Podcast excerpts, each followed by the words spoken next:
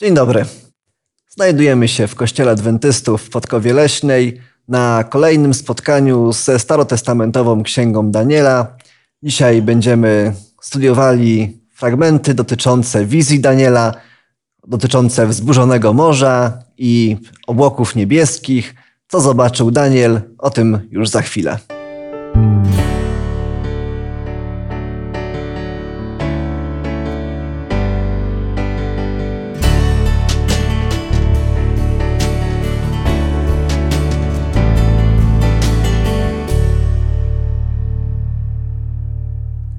Swoimi przemyśleniami i wiedzą z zakresu Księgi Daniela będzie się dzisiaj z nami dzielił Mariusz, Zbyszek, Maksymilian.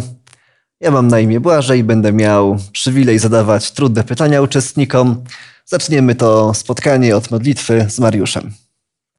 Łaskawy nasz Panie Boże, który jesteś Bogiem wszelkiej mądrości, wszelkiej wiedzy jesteś też autorem tych proroc, prosimy Ciebie o Ducha Świętego, abyśmy to, co zostało ukryte pod tymi tajemnymi symbolami, w tej szczególnej księdze dla nas stało się zrozumiałe, abyśmy wyciągnęli właśnie z tej lekcji właściwe wnioski dla naszego życia, abyśmy też widzieli, w jaki sposób żyć w czasach, które zostały w tych proroctwach przepowiedziane. Błogosław nas, Ojcze, błogosław także wszystkich naszych widzów. Prosimy Ciebie o to przez imię Pana Jezusa. Amen. Amen. Dzisiejsze studium obejmuje siódmy rozdział Księgi Daniela. Pozwolę sobie przeczytać pierwszy tekst z tego, z tego rozdziału. W pierwszym roku Belsazara, króla babilońskiego, miał Daniel sen, a to, co widział leżąc na swoim łóżku, zaniepokoiło go. Potem spisał sen, a oto jego treść. W pierwszym roku Belsazara, króla babilońskiego. Co to były za czasy, co się wtedy działo? Jakie problemy mógł mieć Daniel w swoim życiu służbowym, osobistym? Jaki jest kontekst historyczny tych wydarzeń, tej wizji, którą otrzymał prorok? Księga Daniela rozpoczyna swój opis od króla Nebukadnesara. Ale król Nebukadnesar nie rządził na wieki i po nim władzę przejął jego syn Labas Marduk, ale i on nie rządził zbyt długo i kolejnym królem był zięć Nabonid. Ale z Nabonidem była ciekawa sytuacja, że w pewnym momencie e, wyprowadził się ze stolicy i przebywał w innym mieście, natomiast władzę przekazał swojemu synowi Belsazarowi. A zatem była taka niestabilność rządów. Skoro E, urzędujący król przekazuje berło e, kolejnej osobie, czyli swojemu synowi. Niemniej jednak e, Babilonia była wciąż mocna siłą swojego wojska, swojej armii, swoich rządów wewnętrznych i przede wszystkim tego, co zrobił, co wybudował król Nebukadnesar. Niemniej jednak, e, gdy Babilonia czuła się mocna, niebezpieczeństwo powoli zbliżało się na arenę dziejów dla tego imperium. W rozdziale czwartym dowiadujemy się, że król Nebukadnezar ostatecznie nawrócił się, poznał prawdziwego Boga. E, z historii wiemy również, że wprowadził pewnego rodzaju E, zepchnął, umniejszył kultowi Marduka, wprowadził kult jednego Boga, e, pewna, pewne formy monoteizmu, także widzimy, że jego nawrócenie było, było prawdziwe. Co się stało z tymi reformami religijnymi, które wprowadził król Nebukadnezar? Tak, widzimy króla Belsazara, który ma zupełnie inny stosunek do wierzeń swojego dziadka, bo Król Nebukadnesar był, y, jak wynika z historii, dziadkiem Belsazara. Być może też ten rozdział powinien być przed rozdziałem y, piątym, gdyby to ułożyć chronologicznie, dlatego że piąty rozdział pokazuje króla Belsazara, który absolutnie y, nie wyciąga żadnych wniosków z doświadczeń duchowych swojego dziadka, co zostało mu zresztą zarzucone widzimy, że zachowuje się w sposób no, obojętny, sposób mm, który profanuje te wcześniejsze wierzenia i przekonania, dlatego że do, do profanacji używa naczyń, które były zabrane z domu Bożego z Jerozolima, więc zupełnie, zupełnie nie wyciąga wniosków z doświadczeń duchowych swojego y, dziadka, króla Nebukadnesara. Tak, i w tym, przy tym nowym królu, który jest, można powiedzieć, przeciwny, który nie jest przychylny religii Daniela, e, Daniel otrzymuje kolejną wizję, e, kolejną wizję, która w pewnym sensie jest podobna do jego osobistych doświadczeń, ale tym razem będzie dotyczyła już nie tylko jego osobistego życia, ale również życia i również niesprzyjających okoliczności wszystkich świętych, jakich e, jacy żyli przez, przez wieki. E, tak jak tutaj powiedzieliśmy, ten rozdział nie jest ułożony chronologicznie. Tak jak studiowaliśmy na początku sezonu, Księga Daniela, przynajmniej te pierwsze rozdziały mają pewną strukturę, są ułożone w strukturze chiastycznej. No i przyjmuje się, że rozdział siódmy jest, odpowiada rozdziałowi drugiemu, ma podobną treść. I właśnie, czy ma podobną treść i w czym te podobieństwa się objawiają i czy może są jakieś różnice co do wizji e, posągu, jaką zobaczył Nebukadnezar, a wizji tych czterech bestii, jakie zobaczył Daniel. Otóż na pewno jest siódmy rozdział podobny do drugiego, z tym, że drugi rozdział pokazuje tak ogólnie jakiś przebieg e, przyszłej historii mocarstw królestw. E, natomiast w siódmym rozdziale ten przebieg został pokazany z pewnymi dodatkowymi szczegółami. Kolejność jest ta sama, ale szczegóły te są ukazane w, w formie zwierząt, a nie w formie jakiegoś materiału. Już jeszcze inne podobieństwa. Tam były cztery moce reprezentowane przez cztery rodzaje metalu, z którego zbudowany był y, posąg wizji, wizji króla Nebukadnesara. Y, I tamten rozdział też kończy się y, Królestwem Bożym, czy sięga jakby do czasów eschatologicznych, do powtórnego przyjścia Jezusa, do ustanowienia Królestwa Bożego. Również siódmy rozdział. Tutaj mamy z kolei cztery zwierzęta, więc też te same, te same potęgi y, polityczne i również kończą, kończy się wizją odzyskania jakby Królestwa Bożego przez świętych Najwyższego. Więc ten zakres y, proroctwa, symbolika, cztery królestwa występują i w drugim, i w rozdziale siódmym i wszystkie te rozdziały kończą się tą wizją właśnie tego eschatologicznego, eschatologicznego Królestwa Bożego w czasach, w czasach końca. Czy słusznym jest czy uzasadnionym jest to, że Pan Bóg przekazał Danielowi e, wizję królestw jako bestie? Czy rzeczywiście bestie i królestwa mają coś wspólnego? Nad tym kiedyś myślałem, bo rzeczywiście ta wizja dla osób, które nie znają Pisma Świętego, wydaje się dziwna. Mm, ktoś powie, że to taki park jurajski, wiadomo o co chodzi, ale e, gdybyśmy wniknęli w tamtą kulturę, mm, symbole zwierząt były stosowane powszechnie na określenie, na określenie pewnych potęg. Miałem okazję być w zeszłym roku w Persepolis, a więc dawnej stolicy y, mhm. Persów.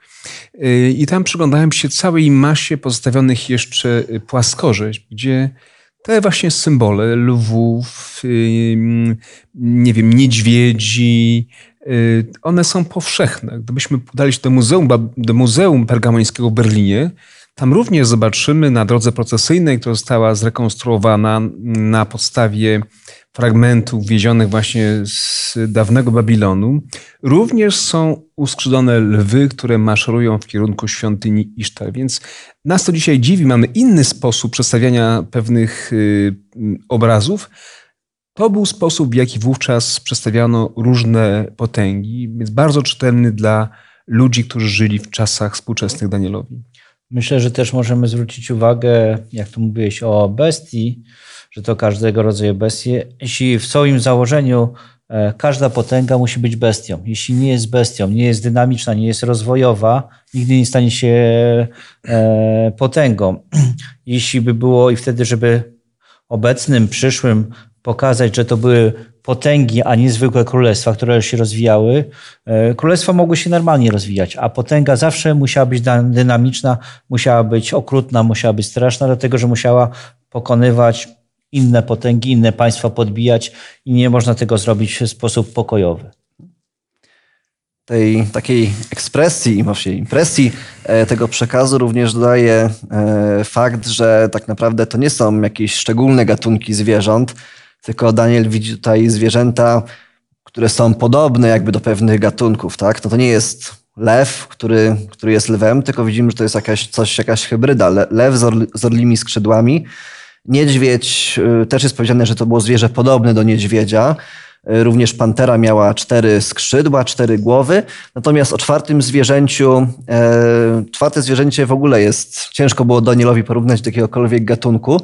Więc widzimy, że te zwierzęta są takie straszne i też jakby zaprzeczały temu, co Pan Bóg stworzył. Nie są tym, e, co, co, co Pan Bóg uczynił.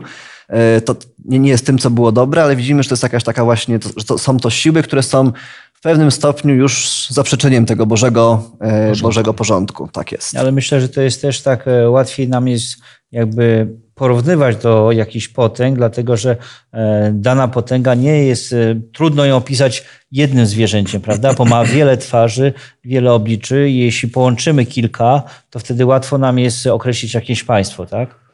Jakaś potęga, która ma, nie możemy powiedzieć, że tylko tak, ale ma jeszcze ten element, ten element i potem jeśli z perspektywy historycznej patrzymy, to łatwo nam jest to uzmysłowić, że to jest tak. Mamy złoto, mamy e, potęgę, lew, prawda, skrzydła, też dodatkowy element, który się pojawia też w kulturze danego państwa i łatwo jest nam potem to odczytać, jeśli będzie kilka elementów niż jeden, tak? Chciałbym zwrócić uwagę, że y, proroctwa eschatologiczne a takim jest również Księga Daniela, bazują na symbolice w innych księgach Starego Testamentu. I jedynie Żydzi, którzy znali y, księgi biblijne, byli w stanie to w jakiś sposób odcyfrować, czyli zinterpretować, co pomagało y, w takim znaczeniu, że jeżeli nawet ktoś potrafił mm, na podstawie tego proroctwa i na podstawie e, obserwowania zdarzeń, a zwłaszcza obserwowania wstecz, bo dopiero historia, zdarzeń, historia e, zapisana zdarzeniami jest zrozumiała i jasna, czyli proroctwo, które wypełni się w historii, jest dopiero wtedy zrozumiałe. I na pewno Żydzi w tamtych czasach e, nie byli w stanie sobie nawet wyobrazić, jak to będzie, kto to będzie tą kolejną, tą bestią, kolejnym mocarstwem, ale mogli w tej symbolice Starego Testamentu albo przy jej pomocy mogli, potrafili coś z tego zrozumieć, a to zabezpieczało ich przed prześladowaniem, że zajmują się sprawami politycznymi. Czy z perspektywy czasu i znajomości historii możemy przypisać jakieś konkretne mocarstwa do tych czterech zwierząt? Bardzo konkretnie. Tutaj raczej, jeśli pamiętam, yy, jakieś próby interpretacji tego proroctwa, czytałem źródła katolickie, protestanckie, więc to jest pewna zgodność w tej kwestii. A więc na zasadzie analogii, tak jak w księdze Daniela mamy tą samą kolejność, czyli mamy Babilonię, czas, w którym żyje prorok, Medopersję, Grecję, Rzym, również przez analogię. Lew jest symbolem Babilonii, y, niedźwiedź jest symbolem y, Medopersji, pantera, ta pantera skrzata jest symbolem Grecji. W takim razie wniosek jest bardzo prosty, że to straszne zwierzę, które nie jest podobne do żadnego znanego zwierzęcia, musi być symbolem kolejnego imperium, czyli imperium rzymskiego. Które podobnie jak w posągu było symbolizowane przez żelazo, tutaj również jest, to, te, te elementy żelazne e, są podkreślone. E, miało żelazne zęby, także, e, także widzimy, że pewna również analogia do historii, gdzie Cesarstwo Rzymskie bardzo korzystało właśnie z tego metalu, z, z żelaza, również, również tutaj zachodzi. Natomiast prorok Daniel szczególny sposób, tutaj, mm, jak czytamy sobie werset 16, e, przystąpił e, do jednego z tych, którzy tam stali, prosił o wiarygodne wyjaśnienie tego wszystkiego. E, I później w wersecie 19 czytamy, że miał szczególny, szczególnie go coś zainteresowało w tej wizji. Zapragnął dowiedzieć się prawdy o czwartym zwierzęciu, które było inne niż wszystkie inne, straszne nadmiarę. I w wersecie 20 czytamy, że w szczególny sposób o dziesięciu rogach i o trzech, o trzech, które wypadły i o pewnym szczególnym rogu, który miał oczy i usta, które mówiły zuchwale i który wyglądał na większy niż inne. No właśnie, co tutaj, jest, jest, to jest taki szczegół w tym rozdziale siódmym, który nie pojawia się w rozdziale drugim. Co możemy powiedzieć na temat tego, tego co zobaczył prorok Daniel, czytając tekst biblijny? Należy zwrócić uwagę, że te proroctwa opisują panoramę dziejów jako tło walki Chrystusa z szatanem. To jest ta istota przekazu biblijnego. Ten wielki bój, który zaczął się w niebie, gdzie doszło do walki między Chrystusem a szatanem i poprzez zdarzenia, które miały miejsce w raju i przez kolejne wieki, przez kolejne tysiąclecia trwa nadal. I, i właściwie te mocarstwa w jakiś sposób politycznie, nie tylko sprawując władzę polityczną, do, do której pretendowały, że mają prawo do tego, ale również ingerowały sprawy religijne. W związku z tym te, te, w tych wszystkich okresach, o które studiujemy, zawsze były problemy natury łamania pewnego wolności sumienia i wyznania, i często pewne religie były prześladowane. W związku z tym, to co jest ciekawe, to dopiero w tym fragmencie jest powiedziane, że ten jeden róg prowadził wojnę ze świętymi. Święci uznaje, uznajemy jako tych, którzy naśladują, są chwalcami Boga Stworzyciela. I, I to oznacza, że nie jest to walka z jakimiś innymi buntownikami, rewolucjonistami, jakimiś ruchami na tle politycznym, ale jest to walka na tle religijnym. I, I to się tylko, ten siódmy rozdział w tym jest inny od poprzednich, że mamy tą wzmiankę, że przyjdzie taki czas, którym ten, ten konflikt będzie narastał i stanie się pewnym zjawiskiem historycznym. Ktoś, ktoś nam przesłuchuje w tej chwili, być może ma pytanie, dlaczego właśnie od razu idziemy w taką interpretację, że te cztery zwierzęta to są cztery imperia. To wynika bezpośrednio z tekstu, dlatego że tam pojawia się pewien interpretator niebiański i mówi bardzo wyraźnie, to jest wiersz 17, owe wielkie cztery zwierzęta to czterej królowie, którzy powstaną na ziemi, więc tutaj nie musimy się domyślać, co te zwierzęta symbolizują. Symbolizują cztery królestwa, podobnie jak właśnie w drugim rozdziale Księgi Daniela. Ale jakby mam tutaj taki najazd z kamerą, tutaj cała uwaga koncentruje się i cała relacja na czwartym zwierzęciu. I Daniel jest zainteresowany tym, co dzieje się z tym czwartym zwierzęciem, co się dzieje konkretnie na jego głowie. Na głowie jest, rosną rogi, jest tych rogów dziesięć, a pośród nich pojawia się właśnie jakiś zjawiskowy mały róg, który rośnie, wyrywa trzy poprzednie i Daniel próbuje teraz y, otrzymać zrozumienie, szuka, żąda wyjaśnienia tego właśnie szczegółu proroctwa. I tutaj jakby cała dalsza część koncentruje się na wyjaśnieniu znaczenia rogów i też szczególnie tego małego, tego jedenastego rogu, który wyrósł pośród dziesięciu.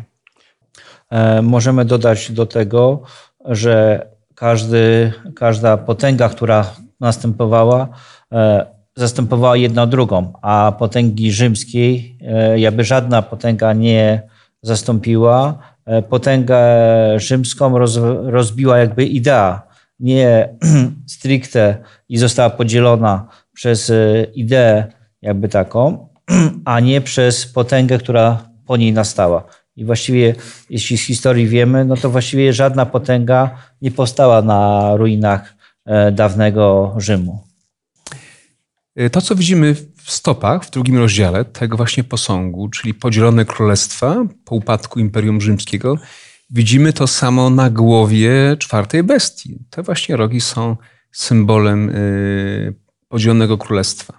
Tak, e, odnosząc się jeszcze do tego, co Maksymilian mówił, oczywiście było wiele potęg i wiele władców, którzy prześladowali, którzy prowadzili jakiś ucisk religijny, E, możemy tutaj wymienić choćby Antiocha Epifanesa, który sprofanował izraelską świątynię, składając, zdaje się, świnie nam na, na, na ofierze. Sam Babilon, który najechał, który zniszczył świątynię. E, wiele, wiele innych e, mocarstw w jakimś stopniu zawsze próbowało utrudnić kult czy Izraelo, Izraelowi, czy później Rzym, wiadomo, prześladował chrześcijan. Natomiast widzimy, że natomiast tego małego rogu nie możemy Możemy albo nie możemy. To jest do Was pytanie, czy, e, czy możemy e, e, go utożsamić z jakąś z tych potęg czy władców, które właśnie wymieniłem. Sądzę, że były takie próby. Nawet niedawno, kiedy powstało państwo islamskie i słyszeliśmy na temat tych wyczynów, na temat prześladowania chrześcijan. Przecież były też były egzekucje publiczne, kiedy mordowano wyznawców Chrystusa w wielu krajach opanowanych przez państwo islamskie. Wówczas widziałem wiele komentarzy, które się pojawiły w internecie, że być może ta siła wypełnia to proroctwo małym rogu. Więc różne było pomysły. Którzy uważali, że islam wypełnia to proroctwo, z tym, że to jest tak wiele szczegółów, które nam nieco zawężają yy, obraz i, i gdybyśmy przyjęli jeden lub dwa albo trzy szczegóły dotyczące właśnie tej mocy, opisanej jako mały róg, tutaj możemy, nie wiem, cokolwiek nam, tylko jakiś pomysł przyjdzie. Być może zobaczymy tutaj Antiocha Epifanesa, zobaczymy tutaj e, początki islamu, może państwo islamskie, może faszyzm, może Y, okres stalinizmu, bo wszystkie te systemy walczyły z Bogiem, walczyły z duchowością, walczyły z ludźmi, którzy wierzyli w Boga, ale niestety one nie wypełniają wszystkich cech charakterystycznych, które zostały podane w siódmym rozdziale proroctwa. Takim razie może znajdźmy jakieś jeszcze dodatkowe cechy, które, o których wspomina Księga Daniela. Więc mam tutaj wiele szczegółów. Na przykład y, mowa jest o tym, że y, ta moc symbolizowana przez mały róg wyrasta na głowie czwartej bestii. Wiem, że czwartą bestią jest y, Imperium Romanum. Głowa jest też symbolem jakby centralnego miejsca, czyli wydaje się, że samego Rzymu, czyli to jest miejsce, skąd ta moc miała się tutaj pojawić. Po drugie, wyrasta też w pewnym okresie historii, bo widzimy, że wyrasta pośród dziesięciu rogów. Jeśli rogi są symbolem podziału Imperium Rzymskiego, ta moc pojawia się, osiąga, osiąga swoją potęgę wtedy, kiedy Imperium Rzymskie jest podzielone. Tak? Czyli wtedy, kiedy jego terytorium zostało jakby rozszarpane, podzielone pomiędzy dziesięć barbarzyńskich narodów, podobnie jak w Danielowej wizji w drugim rozdziale Stopy zmieszane y, z żelazą i z glininą były symbolem podziału. A co więcej, kiedy ta potęga jakby dochodzi do władzy, kiedy staje się większa niż pozostałe rogi, wyłamuje trzy spośród nich. Tutaj już nam to bardzo zawęża y, sposób interpretacji. Może też kolejne cechy? Chciałbym podać jedną rzecz, że otóż y, Problem leży w zdefiniowaniu areny, czyli miejsca, w którym te zdarzenia mają miejsce. Nie ma y, wątpliwości, że główną areną działania Imperium Rzymskiego była Europa. Resztę to były podbite terytoria, które były zarządzane z centrali. I to, co działo się w centrali, to, co działo się w Italii, y, było wyznacznikiem e, funkcjonowania i trendem rozwoju tego imperium. Zatem mm, doszukiwanie na Bliskim Wschodzie jakiejś nowej potęgi, która miałaby wypełnić proroctwo biblijne, skazane jest moim zdaniem na, na porażkę. Tym bardziej, że gdy zadamy pytanie, a jakiś, jakie trzy kraje, jakie trzy królestwa islam zniósł swoim pojawieniem się? No, nie słyszałem żadnej odpowiedzi na to pytanie, że tak precyzyjnie można e, o tym powiedzieć. W związku z tym na tej arenie europejskiej trzeba szukać mm, czegoś, e, jakichś zjawisk, e, zdarzeń historycznych, które by pomogły zidentyfikować tą szczególną potęgę. I tu jest taka myśl, mm, że będzie gnębił świętych Najwyższego, czyli będzie uciskał e, wiernych, ale będzie również wypowiadał słowa przeciw Najwyższemu i chciał zmienić czasy i prawo. E, a zatem są to pewne rzeczy, które wiążą się z istotą chrześcijaństwa. E, raczej nie wiąże się to z jakimś nazwałbym to sporem międzyreligijnym między chrześcijaństwem a, a, a, a islamem, czy jakąkolwiek inną religią. Zatem musi to być w łonie chrześcijaństwa. Ale gdy popatrzymy na dłuższy przebieg historii Europy, e, historii świata, to dojdziemy, że e, że właściwie ta azjatycka część imperium e, rzymskiego e, została zdominowana przez islam i jakby znikła z, z, z areny dziejów i oddziaływania imperium. Mm, znikła z tej areny, o której opisuje prorok. E, zatem dalej to trzeba poszukiwać w samej Europie.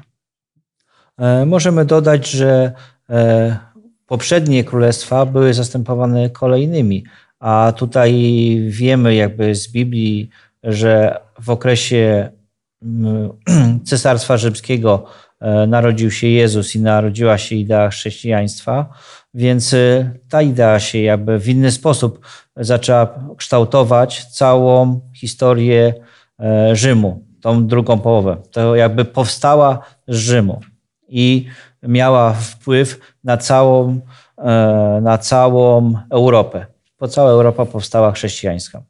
I myślę, że do tego momentu jesteśmy zgodni, a potem e, szukamy dalej, po to im bardziej współczesna historia, tym trudniej nam jest to dopasować. Tak samo jak łatwo nam jest dopasować do rzeczy, które się odbyły, jak tutaj Maksymilian mówił, do historii byłej, a trudno jest to, co się teraz wydarza na bieżąco. Tak, czy nie jest to już Rzym pogański, dlatego że mówiliśmy o tym Rzymie barbarzyńskim, o tej bestii, która miała kły, miała pazury, niszczyła, miażdżyła. Tutaj nagle widzimy pewną taką subtelność w postępowaniu, bo jest to moc, która ma oczy i usta, tak? A więc widzimy jakiś przejaw inteligencji. To już nie jest zwierzę, bestia z pazurami, z kłami. To jest, to jest moc, która ma ma oczy i usta, a jednocześnie ma charakter wyraźnie religijny, duchowy, ponieważ ma pewne pretensje religijne.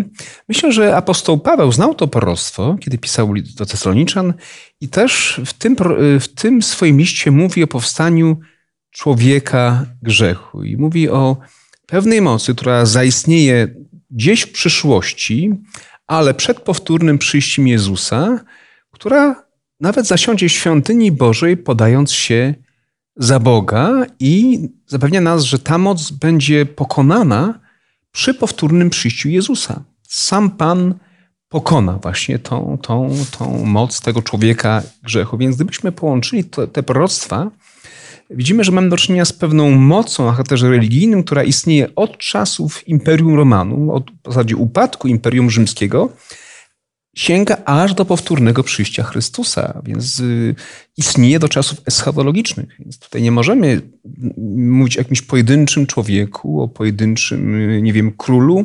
To nie może być Antioch Epifanes, to nie może być Józef Stalin, Adolf Hitler, Napoleon Bonaparte. Mówimy o pewnym systemie. Systemie, nie wiem, geopolitycznym, polityczno-religijnym i no tak to widzi prorok. Dopiero wtedy te wszystkie, wszystkie punkty, wszystkie cechy zaczynają nam się w jakiś sposób zgadzać. Zobaczcie, zobaczmy, jeśli w Biblii przeczytamy, e, który miał oczy i usta, które mówiły zuchwale i który wyglądał na większy niż inne.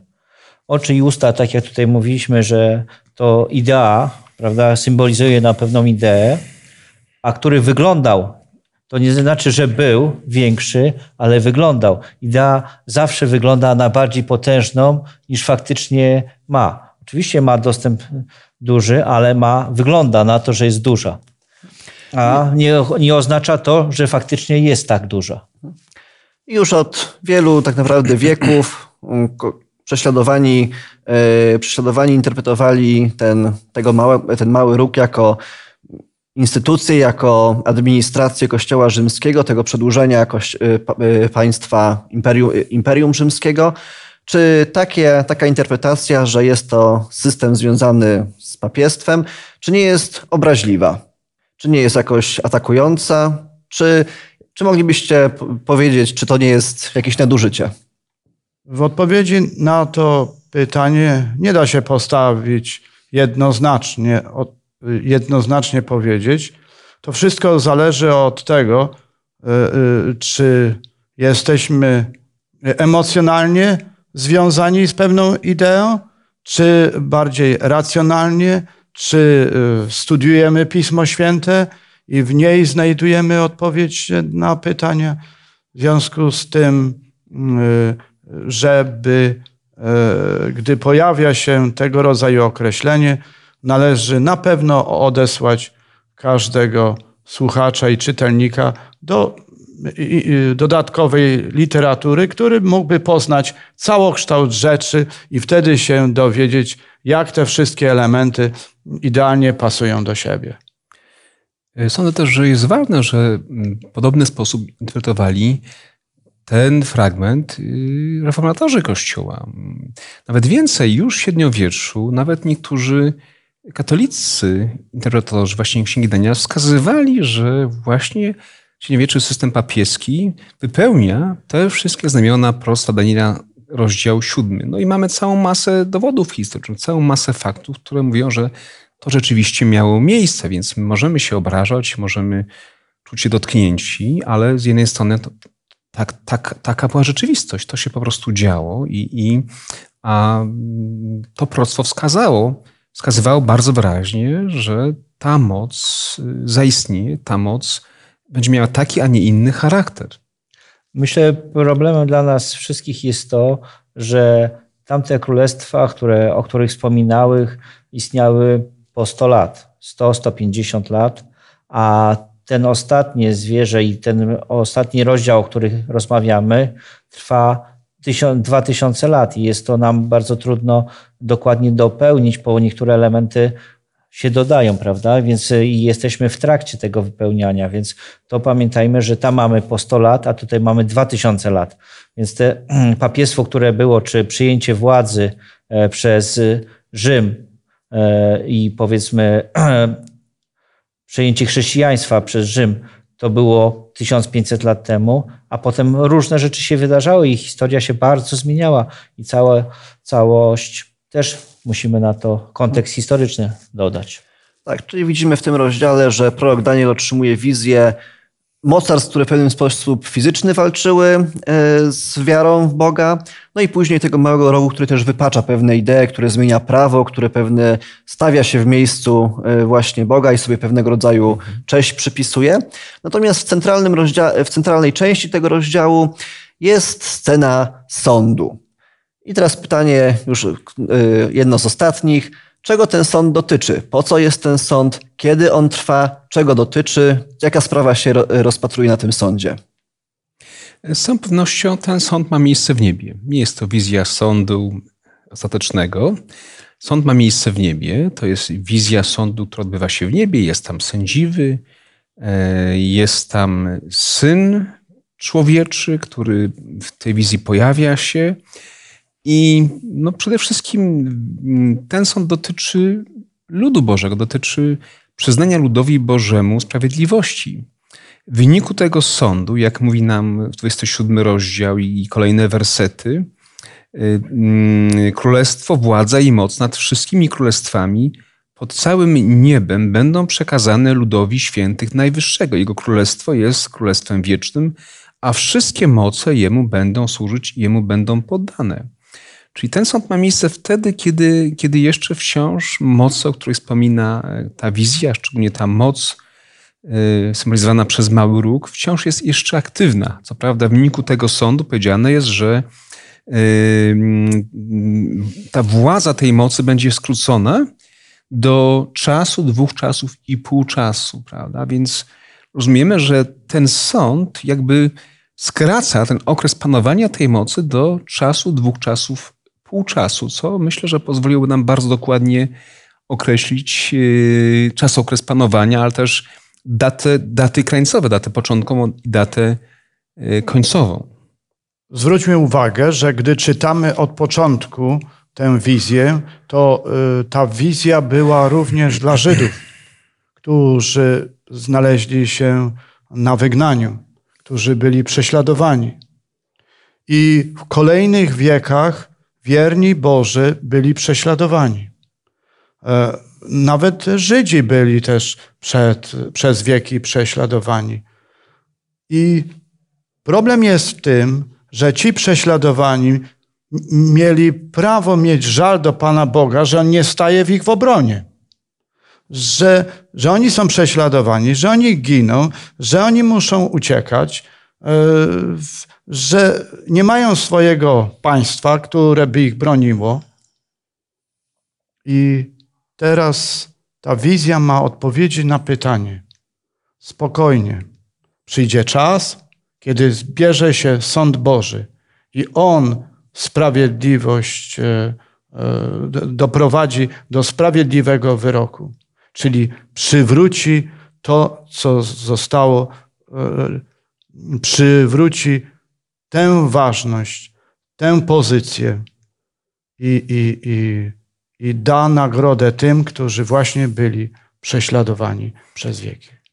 To jest problem wielu ludzi dzisiaj, tak? Pytanie o sprawiedliwość Bożą i właśnie ta księga pokazuje, że mimo, że czasami wymyka się jakby historia y, spod Bożej kontroli, tak możemy przynajmniej myśleć, jednak y, tak naprawdę Bóg, Bóg cały czas kontroluje dzieje świata i Pan Bóg doprowadzi historię świata do, no, do tej pomyślnej realizacji. To nie człowiek, ale Pan Bóg położy kres historii tego świata. Żeby nie być gołosłowny, to powiem, że w XX wieku były dwa straszliwe e, mocarstwa, jakim był e, Związek Radziecki i były hitlerowskie Niemcy który, które doprowadziły do zagłady e, miliony ludzi. E, ludzi, którzy byli niewinni. I teraz kto ma e, tą sprawiedliwość przywrócić tym, którzy ulegli takiej straszliwej zagładzie? Jedynie sąd Boży, bo ludzki sąd jest za mały. Wszystkie trybunały, które miały miejsce, nie były w stanie wszystkiego osądzić i, i wydać wor, wyrok na tych, którzy e, taki plan eksterminacji e, narodów i ludzi, ludów e, realizowali. No oczywiście trzeba dopowiedzieć, że to była eksterminacja tutaj w kontekście naszej Biblii narodu żydowskiego. To też trzeba jakby zwrócić uwagę, że nie była to tylko jakaś, tylko też była to bardzo ideologiczna, prawda? Te, ta Żydzi jako naród zostali jakby w pewien sposób unicestwieni, to więc też jest szczególne. Ale tutaj jeszcze jedną rzecz do słów Mariusza, że Bóg ma panowanie nad historią i, i żebyśmy nie mieli takiego, że nie mamy żadnego, nie mamy wolnego wyboru. Bo to tak jak w szkole powiemy, że nauczyciel, że mamy 20% bardzo zdolnych, 10% mniej zdolnych i reszta jest średniaków. Ale każdy i tak jest. I każdy nauczyciel powie, że tak jest i tak będzie. Ale każdy uczeń ma własną, osobistą decyzję, do której grupy może należeć. Tak samo tutaj historia się toczy, historia się wydarza, ale my za każdym razem mamy wolny wybór, gdzie możemy, jaką decyzję możemy e, podjąć w stosunku do, e, czy idziemy za Bogiem, czy nie. I ty, drogi słuchaczu, być może kiedy dotykają cię jakieś nieszczęścia, niesprawiedliwości, mniejsze lub większe, w zależności od tego, gdzie żyjesz, z czym się spotykasz, zastanawiasz się, gdzie jest Bóg, gdzie On jest, czemu, czemu nie odpowiada. Otóż Bóg jest, Bóg, y, Bóg, Bóg się tłumaczy ze, swoich, ze swojego postępowania. Jak, widzieliśmy w, jak widzimy w siódmym rozdziale Daniela, tłumaczy się wobec wszystkich istot we wszechświecie. Wierzymy również, że kiedyś i nam wszystkim wytłumaczy się i każdy język powie, tak Panie Boże, Ty jesteś w stu procentach miłością, Ty jesteś w stu procentach dobry, w stu procentach sprawiedliwy i nie mamy do, co do tego żadnych wątpliwości i wierzę, że kiedy, kiedy zakończy się sąd, to wszystkie, yy, wszystkie usta, wszyscy ludzie i wszystkie istoty we wszechświecie przyznają Bogu rację. Z drugiej strony, siódmy rozdział Księgi Daniela zachęca nas, żeby być w gronie Jego sprawiedliwych, Jego świętych, tych, którzy przestrzegają Jego prawa, tych, którzy nie podążają za powszechnym odstępstwem, ale tych, którzy się y, trzymają Jego przykazań i przede wszystkim trzymają się tego adwokata, który właśnie jest dla nas na sądzie, Jezusa Chrystusa, który nie tylko e, nas, e, za nas umarł, ale również broni nas na tym niebiańskim sądzie. Mówi: Ja za ciebie przelałem, ja za tego człowieka przelałem swoją krew. On jest sprawiedliwy, on jest święty w moich oczach. Ja chcę go mieć w swoim królestwie.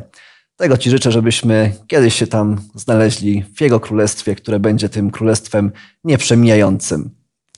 Zapraszam do końcowej modlitwy.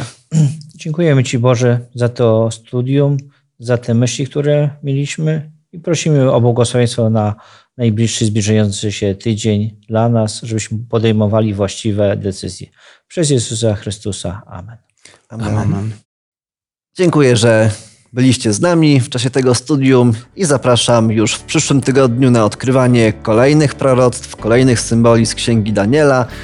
Tytuł przyszłotygodniowego studium Od skażenia do oczyszczenia. Zapraszam.